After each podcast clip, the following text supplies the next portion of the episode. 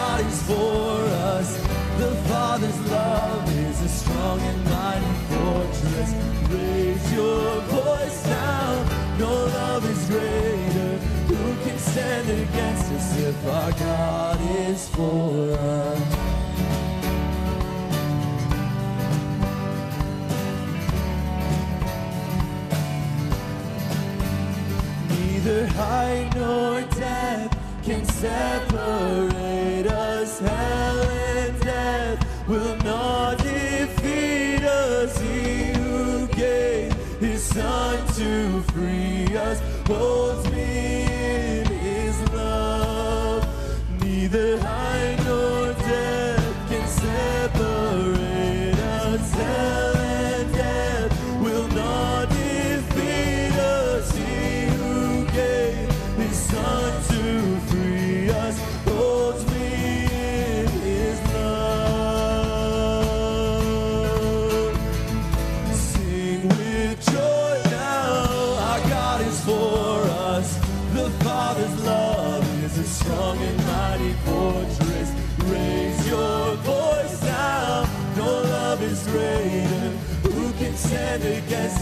Our God is for us.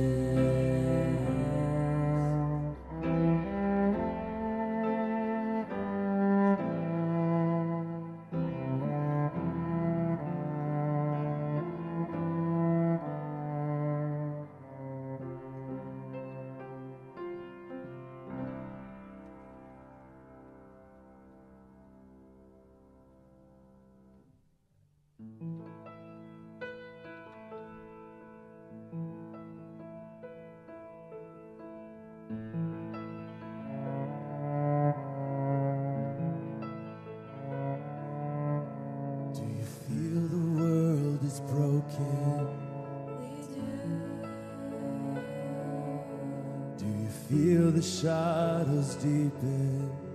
We do. But do you know that all the dark won't stop the light from getting through? We do. Do you wish that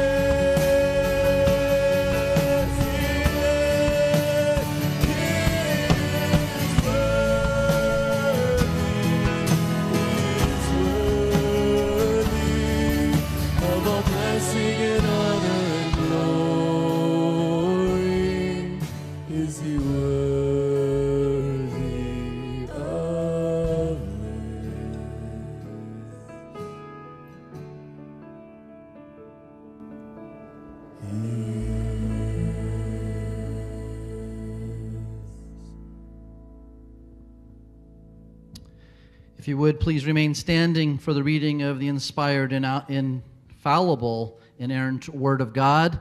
I'll be reading this morning from 1 John chapter 1, verses 5 to 10. So if you take your Bibles and turn to 1 John chapter 1. While you're doing that, in case you missed the cheer from the youth group here at Grace Church of Orange this week, um, I wanted to let you know that uh, Connor and Emma Haas welcomed a new baby into their family, and uh, her name is Isla Noel Haas. So we are um, super excited to have her and uh, looking forward to meeting her. But this morning we are in 1 John chapter 1 and reading from verse 5. This is the message we have heard from him and proclaimed to you that God is light and in him there is no darkness at all. If we say we have fellowship with him while we walk in darkness, we lie and do not practice the truth. But if we walk in the light as he is in the light, we have fellowship with one another, and the blood of Jesus his son cleanses us from all sin. If we say we have no sin, we deceive ourselves, and the truth is not in us. If we confess our sins, he is faithful and just to forgive us our sins and to cleanse us from all unrighteousness. If we say we have not sinned, we make him a liar, and his word is not in us. And you may be seated. This morning, as we pray for our service, we want to remember the team that we have in Turkey right now, uh, members of the Clark family, the Martins, and the Lakatas. And so we will uh, remember them as we pray this morning. Lord, we come to you and recognize, God, that you are the king over all, that you are the king of the universe, and yet we wander from you. We rebel against you, and that is nothing less than treason against the Most High King. And so, God, would you allow us to feel the weight of that rebellion, the weight of sin, and God, that we would know the gravity with which we are entangled in sin, and God, that we would have an awareness of our lostness before you, except for the shed blood of Jesus. God, may we know that we were dead in our trespasses but that you made us alive together with you in Christ, having forgiven our trespasses and canceling the record of debt that stood against us with all of its legal demands. You have set it all aside, nailing it to the cross. And God, as a result, you have caused us who put faith in Jesus to be born again to a living hope through the resurrection of Jesus. And you have granted to us an inheritance that is imperishable, undefiled, and unfading, that it is kept in heaven, guarded by the very power of God. And so, God, we rejoice. Even as we experience trials and tribulations of this life, we rejoice. And God, would you help us to see through all that is happening in life and that we could see that joy that is inexpressible, that joy that is overflowing and overwhelming because Jesus reigns, because Jesus has paid the penalty for our sins, and we can stand before you blameless, knowing your glory and knowing joy of being right before you and having the hope of eternity with you. God, thank you for the team that's in Turkey right now, for the Clarks and the Martins and the Lakatas. Would you empower and strengthen and encourage them as they serve you there, and that the light of the gospel would be bright and be proclaimed in the land of Turkey. And so we commit them to you. We commit this service to you and pray that the name of Jesus would be magnified. We pray in Jesus' name. Amen.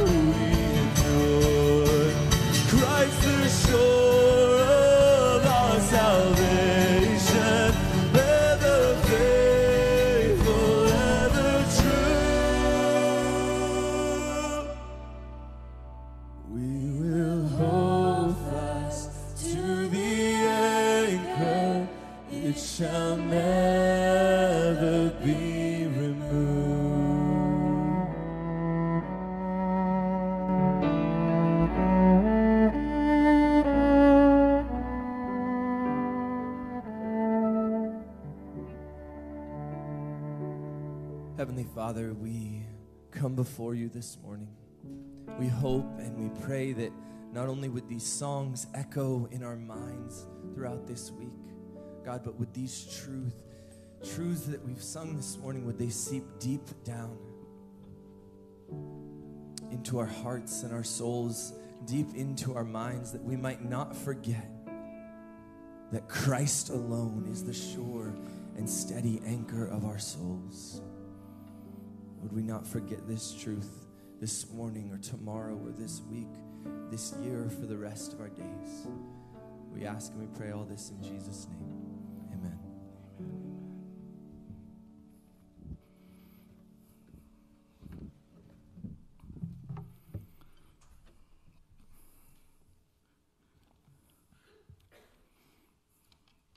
It is no secret that Jesus freely forgives repentant sinners. John 8:36 says if the son shall set you free you will be free indeed. We think of the woman caught in adultery in John 8. We think of Jesus and the paralytic in Luke 5. We think of the parable of the two sons in Luke 15. We think of Jesus forgiving Peter. We think of the apostle Paul. John Owen once said, Poor souls are apt to think that all those whom they read or hear of to be gone to heaven went because they were so good and so holy. And yet, not one of them, not anyone that is now in heaven, Jesus Christ alone accepted, did ever come any other way but by the forgiveness of sins. Jesus freely forgives repentant sinners. Why is that so important? Because surely there are some of you who need to know for the first time or once again that forgiveness is found in Jesus Christ alone and that he freely forgives repentant sinners. If you don't feel forgiven, how do you know if you're really forgiven? Even though you read Romans 8 1, there is therefore now no condemnation for those who are in Christ Jesus, you may feel condemned by your sins today. If you're a Christian, you are forgiven. And you need your soul and your home saturated with the Word of God, and especially the forgiveness and the freedom found in Christ. 1 John chapter 1, verses 5 to 10 shows the, the nature and beauty of forgiveness in Christ. It explains the truth about forgiveness. It's based on Christ and his shed blood. And it comforts the heart of every true believer, every genuine believer. And it frees us to serve Christ. As the psalmist said in Psalm 32 Blessed is the man whose sin is forgiven, whose sin the Lord will not take into account. John is writing to the church to give assurance, and he is writing as an old man. Age should not hinder your service for Christ. And John was actively serving the churches. He was the last surviving eyewitness of Jesus in his earthly ministry, in his death, in his burial, in his resurrection, in his ascension. Early church father Papias had direct contact with John and described John as a living and abiding voice. His testimony was respected in the churches. Church fathers like Justin Martyr and Irenaeus and Eusebius said that John, in his later years, lived at Ephesus. He was evangelizing, he was overseeing churches, he was writing his three epistles, his three letters, the Gospel of John, Revelation.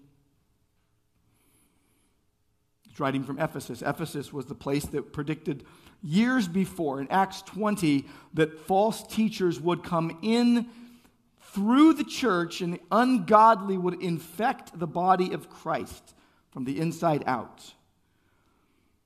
Ephesus was ridden with Gnosticism, uh, the supposed knowledge that only a few could have, and it was a, a destructive heresy that, that attacked and threatened the church in the first three centuries. It took away people's trust in Scripture. It was influenced by the likes of Plato, who said that matter was inherently evil and the spirit good. It was peddled by false teachers who denied Christ's humanity. They claimed that they had elevated secret knowledge that was higher than Scripture. Does it sound familiar?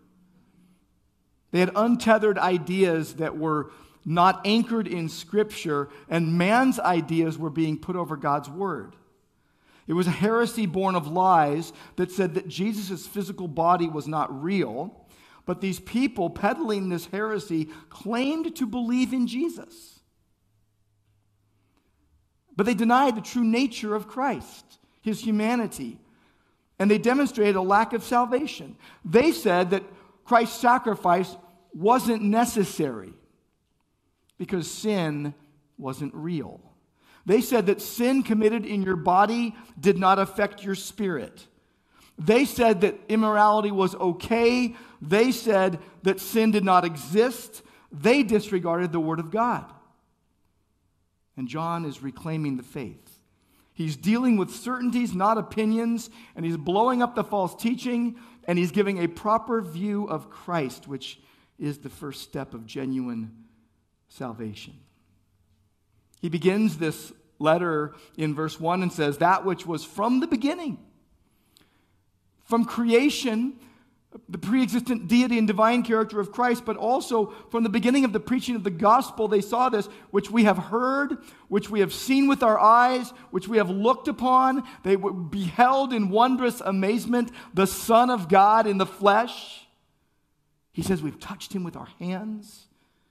Every evidence was made available for them to perceive the truth. And it had lasting results. Here was John some 60 years later. The memories are etched on his mind as if it had just happened. He says, This is concerning the word of life, the living word. The word became flesh, the life giving word. This is concerning Jesus Christ. Pagans in that day couldn't believe. It was inconceivable to them that the word of God would become man. Gospel preaching centers on Christ's person and work and words. The gospel is a stable message, it doesn't change with worldly fads. And Jesus, truly God, truly human, physically real, suffered and died on the cross as the substitutionary sacrifice for sin. And he starts with this, verse 1. It goes on in verse 2 the life was made manifest He's talking about the revelation of Jesus Christ at his first coming, the incarnation. The life was made manifest. We've seen it and we testify. Literally, we keep on saying, we keep on witnessing, we keep on preaching this to you. We are proclaiming to you eternal life. The eternal life which was with the Father and was made manifest to us. We are preaching Christ to you. Equally as stunning should be to us that Jesus would take our sin upon himself gentle, humble, sympathizing with our weaknesses. Eternal life.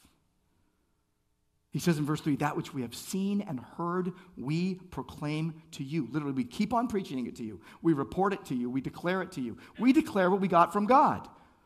An authoritative commission, the message rested on this eyewitness. And he says, We've seen it, we've heard it, we're proclaiming it to you so that you would have fellowship with us, and our fellowship is with the Father and with his Son, Jesus Christ. It was clear beyond any doubt that John bore witness, and the witness he bore was revealed to him by God, not by man. And it was revealed to him by God in the historical person of the Lord Jesus Christ. And he says, We have fellowship with the Father and with his Son, Jesus Christ. Fellowship, if you have fellowship with fellow Christians, it's when you set aside your personal interests, you set aside your selfish uh, ideas and, and desires, and you link up with others for common purposes. Fellowship with God is not social connection, just like fellowship with fellow Christians is, is seen in the social realm, but it is not social, it is spiritual. And fellowship here with God is not social connection. They are partakers. They are partners in possessing eternal life. Fellowship here, fellowship with God, is having eternal life. So, dear Christian, if you are a Christian, you are never out of fellowship with God. You always have eternal life if you are in Christ. And he says in verse 4, We write this to you. We write so your joy would be full. Joy is the goal, joy is the, is the angle. Uh, joy, gospel joy. The gospel preaching produces a fellowship in eternal life, and, and eternal life produces joy. And he's writing these things to counter the false teachers who denied the existence and importance of sin, and, and John says, no, sin is real, and, they need, and your sins need to be forgiven, and, they, and, and your sins need to be cleansed, and that's a test of true faith. And it brings us up to verse 5, and we're going to go through verses 5 through 10, and we see one point in verse 5, and then the next point runs through the rest of the verses. There's two points here. First point is God is holy and perfect and wants fellowship with his own, literally a saving relationship with his own. This is what he says in verse 5. This is the message we heard from him and proclaimed to you. This is the message about God which men could not have come to without God's help. This is a revelation, not a discovery, that God is light and in him there is no darkness at all. In Scripture, light refers to biblical truth, refers to God's holiness, it refers to purity, while darkness refers, refers to falsehood and error and sin. And, and he says, We bring these glad tidings to you. And he's saying, You are the recipients, and, and you are crucial to receiving this. It's just like you listening right now. This is crucial for you to know. This is crucial to your spiritual life. You need to know this today. The message proclaimed came from God and not from men, and God is perfect truth and holiness. The Bible tells us he dwells in unapproachable light, extreme, utter holiness. Apart from him, we dwell in darkness. We, we dwell in abject holiness apart from Christ, uh, abject hopelessness apart from Christ, but abject holiness in Christ. Isaiah said, The people walking in darkness, sitting in darkness, saw a great light. John says, In him was life, and the life was the light of men. But men loved the darkness rather than the light, they killed the light. God is light. He is all glorious perfection. There is no hint or stain of anything wrong with him. He is perfectly pure. We can't keep our shirts clean. We can't keep the seats clean. We can't keep the carpet clean. We can't keep our souls clean. We have trouble keeping things clean. God is all glorious perfection, no hint or stain of anything wrong, perfectly pure. And before time began, He chose to love everyone He would draw to Himself, to come to Him by grace through faith. He is holy, He is perfect. He wants fellowship, a saving relationship with His people. And then verses 6 to 10 tell us the second point. If you have fellowship or a saving relationship with the holy, perfect God in Christ, you will confess your sinfulness and your sin. If you have fellowship, a saving relationship with the holy God, the perfect God, you will confess your sinfulness and your sin. And it will be like night and day. In fact, as you go through these next verses, if you go through this, five conditional clauses follow. If this should happen, and verses 6 and 8 and 10 go together, and verses 7 and 9 go together. And verses 6 and 8 and 10 contain three statements of false living and false belief. It's what fakers do, it's the wrong way to live. And verses 7 and 9 uh, present uh, the continual Christian life what real believers do, what genuine believers do. Here is the right way to live. And he's saying, like, supposing we live like this, confessing our sins because of Christ's forgiveness, or denying our sins in error. In verse 6, he begins this way He says, If we say, if we should say, we have fellowship with him, we have salvation while we walk or live or conduct our lives in the ethical realm in darkness, we lie and we do not practice the truth. So, claim, someone claiming to know the truth but denying they sin is false. If you deny the reality of your sin, you lack real salvation. Again, we in verses 6, 8, and 10 refer to anyone claiming to be a believer but denying sin. And then we in verses 7 and 9 refers, refers to real Christians. Because you cannot have a relationship with the holy God and live happy in sin. It's not possible. It cannot coexist. You cannot traffic in diametrically opposed light and dark, good and evil. You cannot call yourself a Christian and do so. Verse 6 is telling us living in falsehood demonstrates a lack of salvation. The lie is claiming to have fellowship with God, to have salvation. But he says, You don't know the truth. Verse 7, though, he says, But if but if we walk in the light as He is in the light, walking in the light is this conscious, sustained life lived in conformity with the will of God, with the revelation of who God is, finally and completely seen in the Lord Jesus Christ.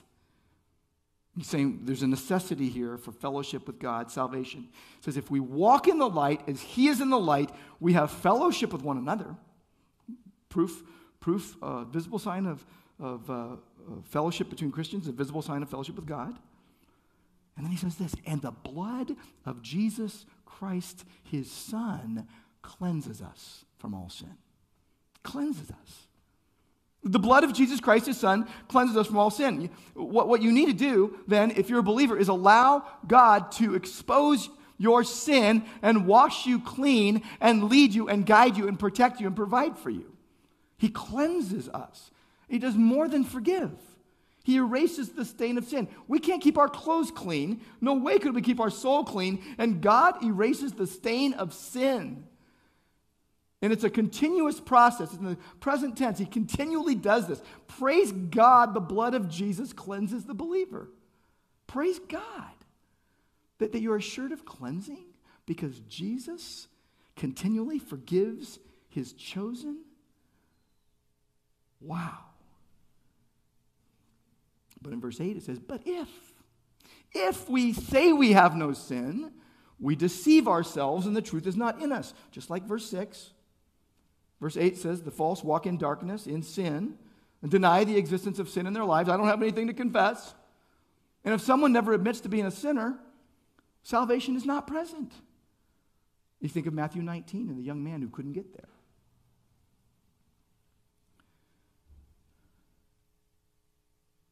Deceptive regarding sinlessness. Like some people will go there.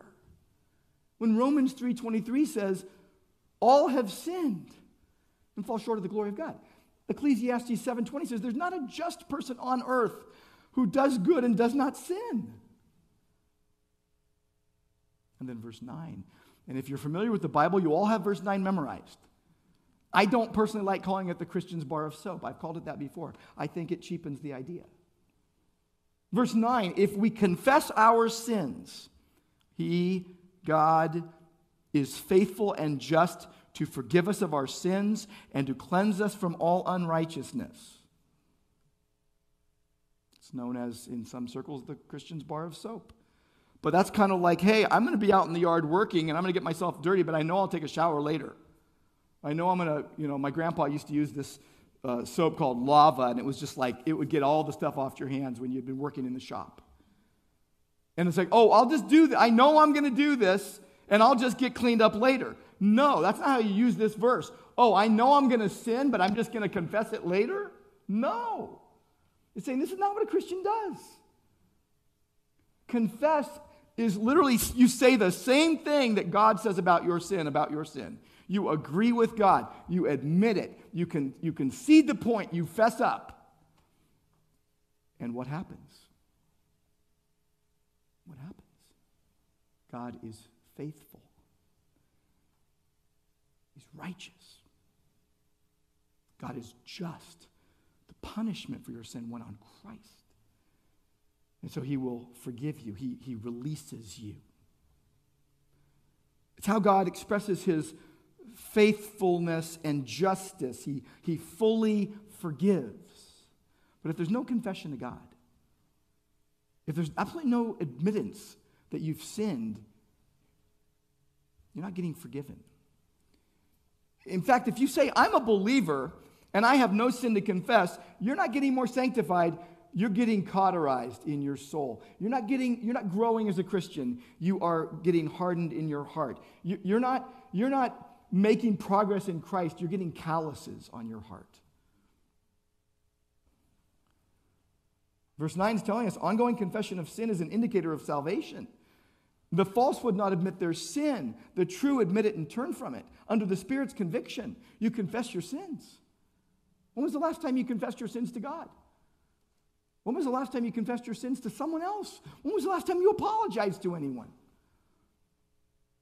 Psalm 32, the psalmist says, I acknowledged my sin to you, God, and I did not cover my iniquity. I said, I will confess my transgressions to the Lord, and you forgave the iniquity of my sin. You forgave me. Confess. I said the same thing about my sin that you do, God. I acknowledged your word about my sin.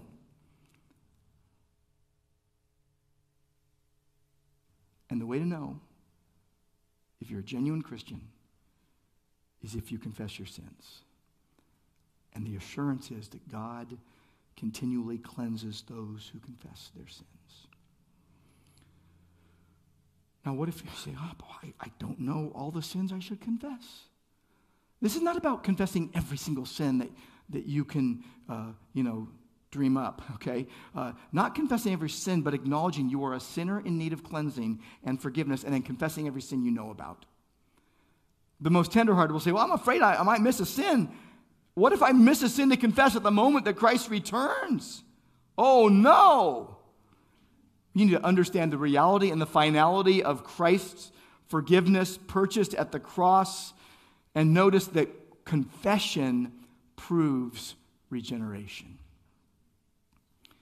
Puritan William Greenhill said this A person pardoned and justified by faith in Christ, though he may and sometimes does fall into foul sins Yet they never prevail so far as to reverse pardon and reduce to a state of non justification. True believers sin, and true believers confess their sins. Jesus instructed us to pray that way. Forgive us of our sins. And pray that over and over again. Because true believers, according to the Word of God, are saved and being saved and will be saved. True believers are saved, being saved, and will be saved. So if, if you miss one sin, it doesn't mean you're not saved. Your concern indicates salvation, and it should give you assurance. God forgives repentant sinners in Christ. And, and I think it's important to explain forgiveness uh, from the standpoints of justification and sanctification and glorification. Jesus forgives repentant sinners in justification, initially coming to faith in Christ, conversion, continues to forgive repentant sinners in sanctification, and will fully save repentant sinners in glorification. That he has freed the believer from sin's penalty in justification, that he continues to free us from sin's power in sanctification, and will one day free us fully and totally from sin's presence in glorification. That he has freed us, and he continues to free us, and will one day fully free us. And confession and repentance breeds assurance of forgiveness and salvation. You can call it judicial forgiveness and familial forgiveness and eternal forgiveness, judicial forgiveness in justification. ongoing familial forgiveness in sanctification, and eternal forgiveness in glorification. It's a way to explain God's forgiveness. We just initial justifying forgiveness, ongoing sanctifying forgiveness, and eternal forgiveness. And, and what happens? Your initial forgiveness gives you the joy of salvation. Ongoing forgiveness gives, restores the joy of salvation, and, and eternal forgiveness is the joy of your salvation. And experienced, it is experienced by the repentant, confessing sinner. It is not experienced by the person that says, I don't have anything to confess. I'm not a sinner. They're denying the word of God, they're repudiating God. It's interesting in, in Exodus 34 when, when God proclaimed himself, here's what he said Exodus 34 6. The Lord said, here's what the Lord proclaimed the Lord, the Lord, a God merciful and gracious, slow to anger, and abounding in steadfast love and faithfulness, keeping steadfast love for thousands, forgiving iniquity and transgression and sin. And most people stop reading right there. It's like, that's what I want to hear. Look what comes next. Forgiving iniquity and transgression and sin, but who will by no means clear the guilty visiting the iniquity of the fathers on the children and the children's children to the third and fourth generation. Because a payment for sin was promised in the garden and would be made at the cross in Christ. That's why the psalmist could say in Psalm 103 as high as the heavens are above the earth. You can't fly that high. As high as the heavens are above the earth, so great is his love for those who fear him. As far as the east is from the west, so far has he removed our transgressions from us. He cleanses the believer from all unrighteousness and sin. And boy, do we need that. We need that more than we know. In those days in ancient Corinth, people engaged in gross sexual perversion and wickedness the guilt ran deep in that sin laden city, in that sin infected city, like it does in our cities today, like it does in our hearts today. In that day, there was no depth to the limits to which they would plunge into moral filthiness, just like today.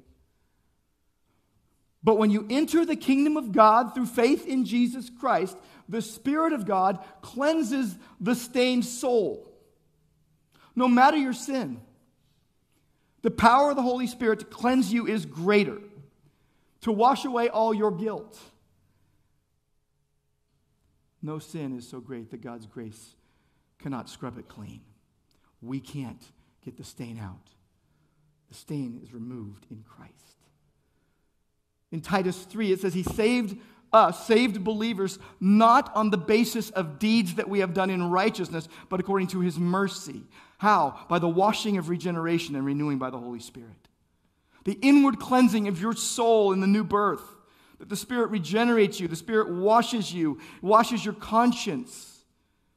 Your conscience is this God given warning device. It's like, a, it's like an alarm, and it bears witness to your soul's condition. And when you sin, your conscience accuses you, and the new birth cleanses you. And ongoing confession cleanses you. The writer of Hebrews could say it this way Let us draw near in full assurance of faith with a sincere heart, having a heart sprinkled clean from an evil conscience. That you would not live with condemnation for a guilt laden conscience, but you've been made pure in Christ. That's the hope of the believer. It doesn't mean you're perfect, it means that you are still confessing your sins and you know you need Jesus every moment. One reason why it is so important for a believer to be baptized. To proclaim to the world what happened in your soul. That Christ freely forgives repentant sinners. He, he washed away your sins. And no amount of water can wash away your, your sins. No amount of water can, can wash away the stain on your soul. Some of you might think, I'm just going to get in the bathtub. I'm going to scrub myself a lot and it's gonna it's gonna take away my sin. You can't do it. Some of you are like oh i'll just get into the tub of the washing machine. That's not gonna do it either. Tide won't, help won't help. Washing away your sins. No amount of water can wash away the stain on your soul only the inner working of the spirit of god cleanses your soul. We're washed in the Spirit of God. In 1 Corinthians 6, there's a whole litany of sins that are, are rehearsed. A lot of the kind of sins that many of us would traffic in. And, and then Paul says, Such were some of you. You were identified like this. This was your identity. And such were some of you, but you were washed. He's talking to believers. You were washed. You're no longer that other identity. You're a new creation in Christ. You were sanctified. You were justified in the name of our Lord Jesus Christ and in the Spirit of our God. Believe that, believer. Believe that today. Believe your identity. Don't traffic in lies. Spiritual cleansing by the Holy Spirit is a gift from God, and it happens at the moment of regeneration. And the haunting guilt of your sin is purged from your convicted conscience. And if you've never experienced it, you're not saved. Jesus washes and cleanses the church for which he died. He uses the word to convict and regenerate your soul. The condemnation you were under washed away. No longer enslaved to guilt and shame because of your sin, but free to obey God from the heart. That, that is symbolized in water baptism.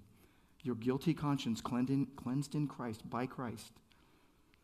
Appeal to God for a good conscience through the resurrection of Jesus Christ. And, and by the way, water baptism symbolically pictures the cleansing of the guilty conscience, the cleansing of your heart that can only be done by Christ through his shed blood. Jesus put it this way Truly I say to you, John 3 5, unless you are born of water and the Spirit, you cannot enter the kingdom of God. Nicodemus needed to hear that. He did. Nicodemus needed cleansing from his polluting sin. So do we. He needed the stain of sin removed from his heart. And he's being told the new birth is how God will cleanse you, that the Spirit will apply the blood of Christ to remove your sin. Saul of Tarsus needed to hear that. He was in need of cleansing. He was a persecutor of the church. He was a persecutor of Christ and his church. And in a moment, he was born again. He didn't decide, he didn't choose. God chose him. It was a sudden work of God. He was regenerated. He immediately had new life. Immediately. A, split second change of allegiance. He became a follower of Christ. And instead of being his chief enemy, he became his chief proclaimer. And he thought of himself as the chief of sinners. That's the proof of being born again by the Spirit of God, always in need of Christ, no longer filled with pride, humbly confessing Christ and your sin. This is how you know if you're a Christian or not. You experience new birth from God, and you're set free, and you can now confess your sins and, and even forgive others. God's forgiveness of repentant sinners is free because it was paid by Christ at the cross. He is, he is faithful, He is gracious. It is unearned, it is unconditional. He is just. The justice went on Christ at the cross. It is complete, it is comprehensive from all unrighteousness. All unrighteousness. Nothing left. It is cleansing. It is eternal. It is freeing. It is restorative. It reconciles you. God knows your every sin. Just confess every sin that you're aware of. We can't keep ourselves clean. We clean up partially. You know, sometimes people will say to you, hey, you clean up really nicely. They mean you look good today, better than you did yesterday, is what they mean. We, we clean up partially. There's something right there, by the way. You got something right there. The other side. Yeah, right? We clean up partially. The other day, I, I, uh, I looked in the refrigerator and there were two tacos from the night before when our home group went to tacos and they were just too spicy for, for Angela. She's like, ah, ah, too hot, too hot. Put them in the refrigerator. And the next day I'm like, lunch. And so I, I took the plate and I'm holding the plate and I'm looking at these beautiful tacos. And I'm walking to the microwave. Don't get mad at me. The microwave heats things up. And I'm walking to the microwave and I didn't hold, hold it the right way and it went splat face first on the ground. And those were juicy tacos. There was a lot of juice. It was all over the cabinet. It was all over the floor. I'm going, oh no, I don't want Angela to see this. I don't want the girls to come and see me. Oh no, I got to clean this up first. I did not clean it up very well. It was under the stove, it was all over the cabinet. I, we can't clean up. But God cleanses the soul of the repentant sinner fully. But verse 10 says, but, but if, but if we say, you know, it's like he's coming back. And so it's like, you know how insistent we are about our innocence? He said, but if we say, verse 10, we have not sinned, we make him a liar, and his word is not in us. It's just like verses 6 and 8, but it's worse. You make God a liar? Since God said all people are sinners and you're saying you don't sin and you have nothing to confess, you're denying God. You're going against Him. You're repudiating Him. And it's like the Spirit of God is saying, Don't you dare call God a liar. Do you notice the emphasis on if we say? If we go independent and we go self willed and we insist upon our own way, which, by the way, the way that ends in death, even when God proclaims our guilt and we reject the truth, we don't glorify God, we repudiate him. God forbid that we would reject his lordship and authority. The believer is saved by Christ, being saved by Christ, will be saved by Christ. Justified, being sanctified, will be glorified. But the legal standing of being forgiven doesn't make you live proudly without confessing sin. It makes you do what God says. Jesus said, confess your sins to him and to each other. Enjoy an ongoing life of repentance. Live in the glory of God. John goes on, by the way, into the next chapter and touch on it briefly here, but chapter 2, verse 1, he says, My little children, I'm writing these things to you so that you may not sin. That doesn't mean you're, not, you're, you're never going to sin again. That doesn't mean that you're never going to uh, fall down flat on your face and sin and need to confess. What it means is you're not powerless. You're not powerless. You've got the Holy Spirit. But confession of sin does not give you permission to sin.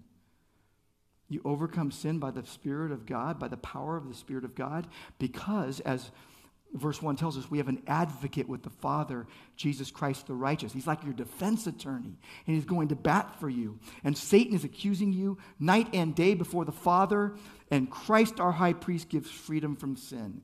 The propitiation, the appeasement of the wrath of God, the satisfaction. Christ's sacrifice at the cross satisfied God's holiness for the punishment of sin. Believe it.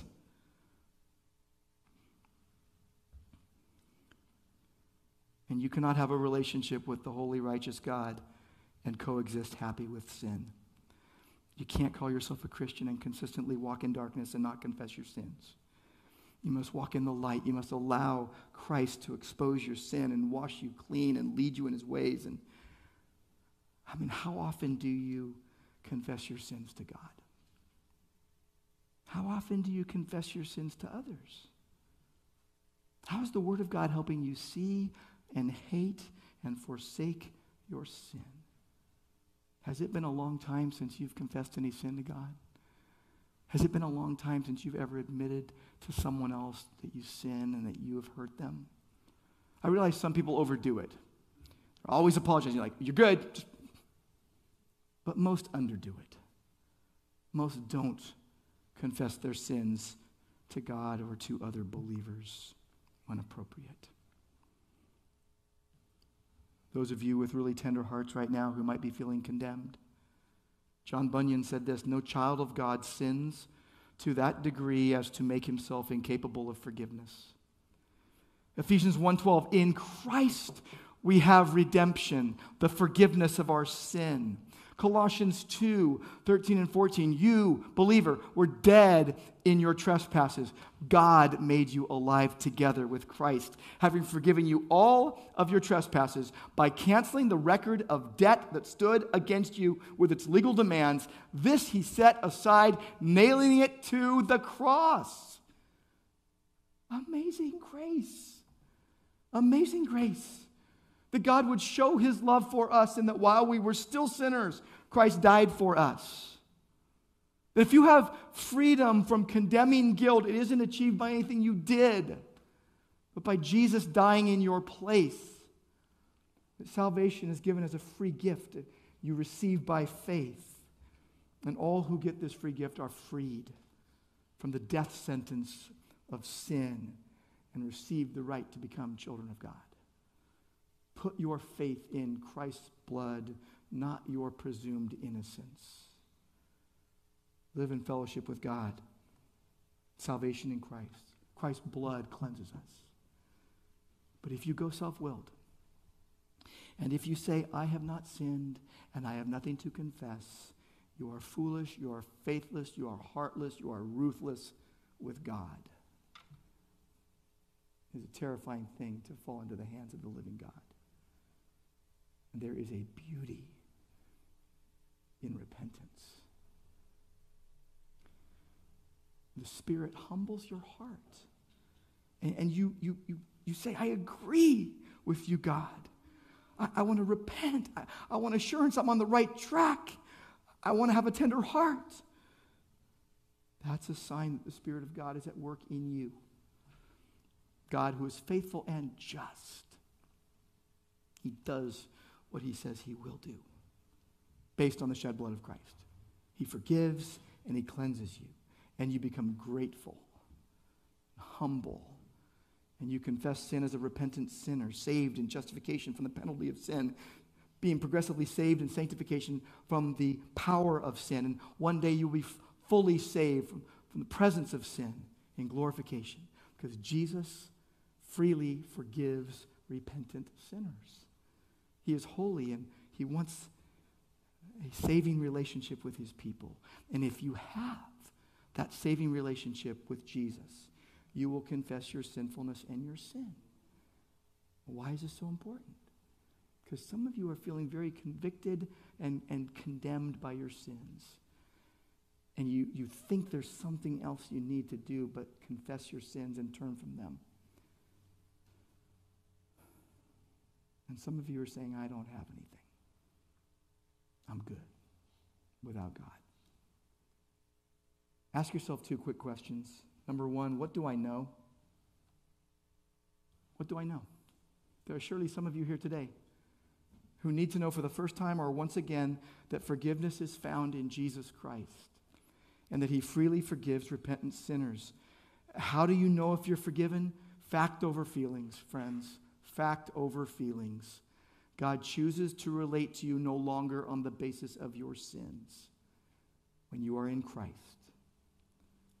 What do you know? Secondly, what do you show? What are you telling people? What are you showing people with your life? What do you do? Those freely forgiven by Jesus freely forgive others. Sometimes you're feeling unforgiven. Maybe it's because you're not forgiving. There's this ugly nature of withholding forgiveness. There's this beautiful blessing of extending it. There are signs of an unforgiving heart. You complain, you grumble, you refuse to learn, you, you nurse old wounds, you have an attitude that says, it's going to be my way, you misunderstand the gospel.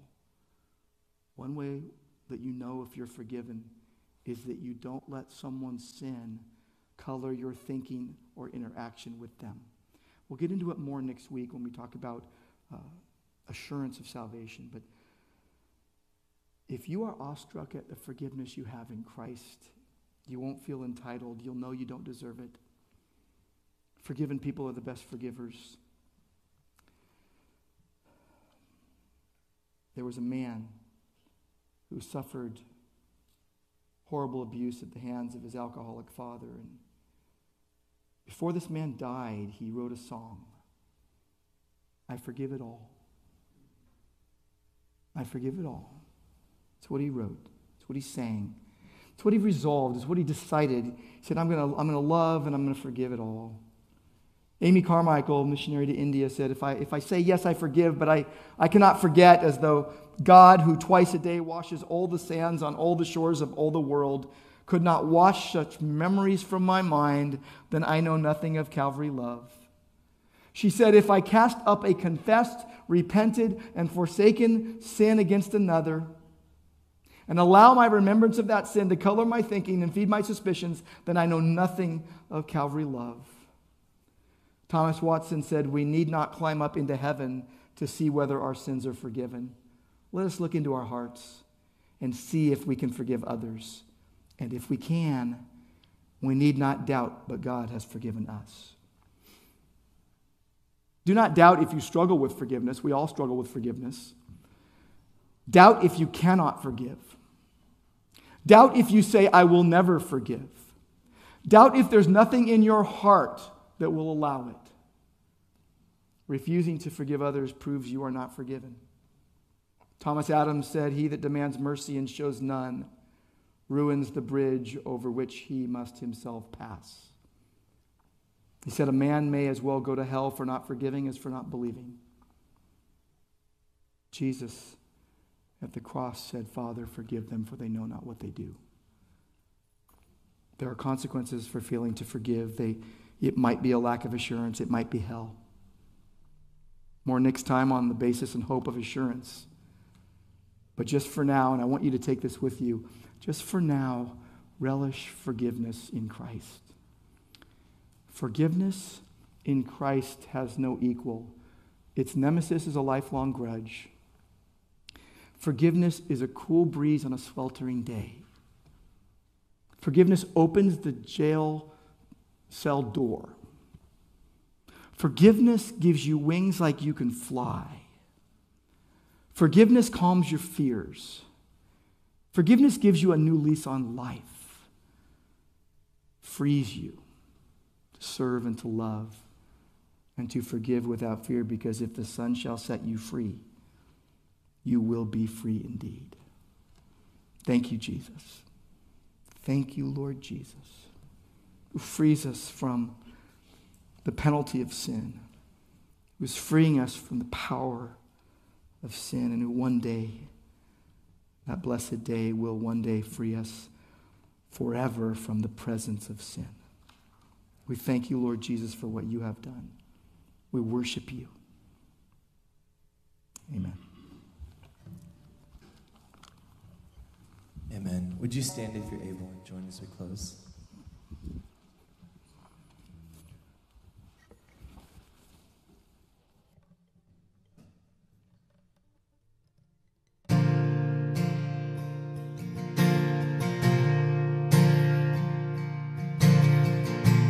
Saved when you were saved. We're the lost and helpless ones, the rebels and the renegades spurn your holy love. You will save when you will save. Mercy will be magnified. Everyone has gone astray and followed after lies. You have loved us and opened our eyes. It's your grace from beginning to the end. It's your grace. We will never comprehend why you drew the ones who ran from you. What can we do but offer you praise?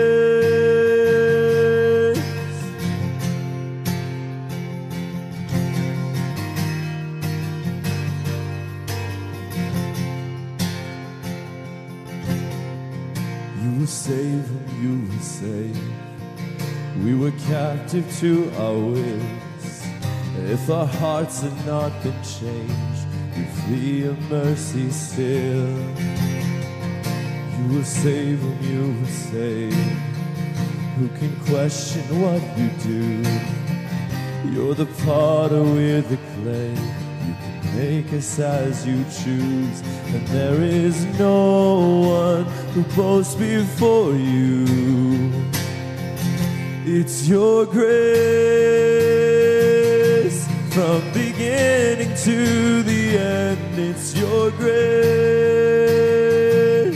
We will never comprehend why you drew the ones who ran from you. What can we do but offer you praise?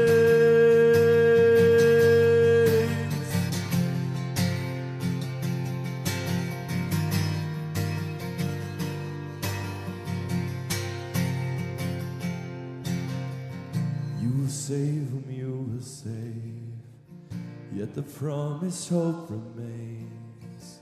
You will rescue anyone calls upon your name. You will save whom you will save. Faithful love won't be denied. Christ has overcome the grave. For our sins he died. And when he comes back, his glory will shine. It's your grace from beginning to. It's your grace. We will never comprehend why you drew the ones who ran from you. What can we do but offer you praise? From beginning to the end, it's your grace. We will never comprehend why you drew the ones who ran from you. What can we do but offer you praise?